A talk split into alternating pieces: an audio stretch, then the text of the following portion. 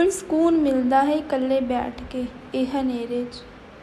ਜਿਹੜੇ ਹਨੇਰੇ ਤੋਂ ਪਹਿਲਾਂ ਬਹੁਤ ਡਰ ਲੱਗਦਾ ਹੁੰਦਾ ਸੀ।